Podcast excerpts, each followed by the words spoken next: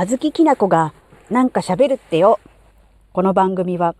人生100年時代の折り返し地点で瞑想中のあずききなこがお送りする番組です。なんとか言えたかな。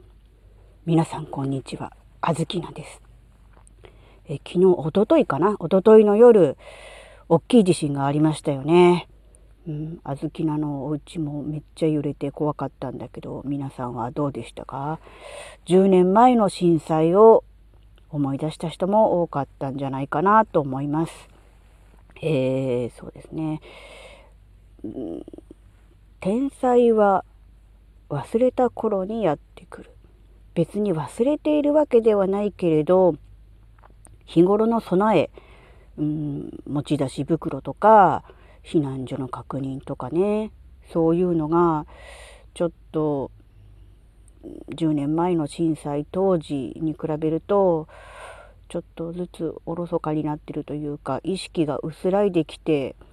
るっていうところもあったりしてたので今回のこの大きい地震はそういう意味ではこうなんだろうな自分自身のそういう考え方にもガツンと、うん、来たかなっていう感じですね。喉元過ぎれば暑さを忘れるっていう言葉が、うん、あるんだけどやっぱり人間って忘れちゃうんだよね。うん、それはしょうがないことでもあるし忘れられるから、うん、生きていかれる辛いこととかがあってもね、うん、っていう部分ももちろんあると思うんだけどそれでもやっぱり忘れちゃいけないことっていうのもあると思うんでね、うん、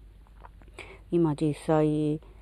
被害に遭ってね大変な思いをしている人もいるとは思うんだけどやっぱりそうなってからっていうよりはそうならないうちにやっぱり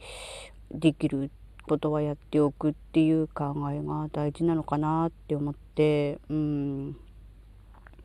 そういうのをねちょっとね考えさせられる大きな揺れ方でしたね。